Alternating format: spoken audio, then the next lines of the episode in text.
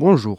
Aujourd'hui, nous allons parler de Henri Matisse et de sa citation si connue qui est L'artiste commence par une vision, une opération créative nécessitant des efforts. La créativité demande du courage.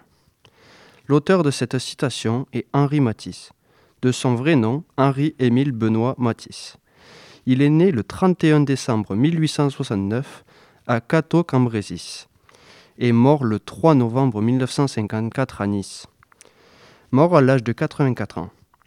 Pendant sa vie, ce fut une figure majeure du XXe siècle. Il était un chef de file du mouvement du fauvisme avec André Derain. C'était un auteur optimiste et pugnace. Il était un peintre dessinateur, graveur et sculpteur français renommé.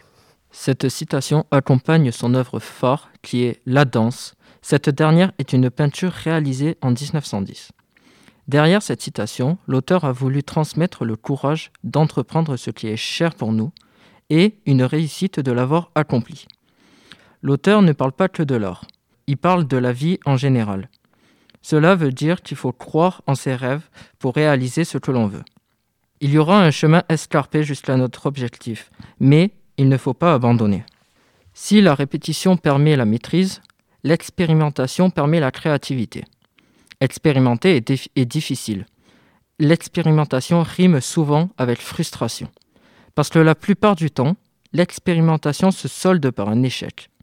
Voilà pourquoi énormément d'artistes préfèrent s'enfermer dans un système qui finira forcément stérile, soit par ne plus produire de neuf. C'est précisément le travail de l'artiste, de chercher et de trouver.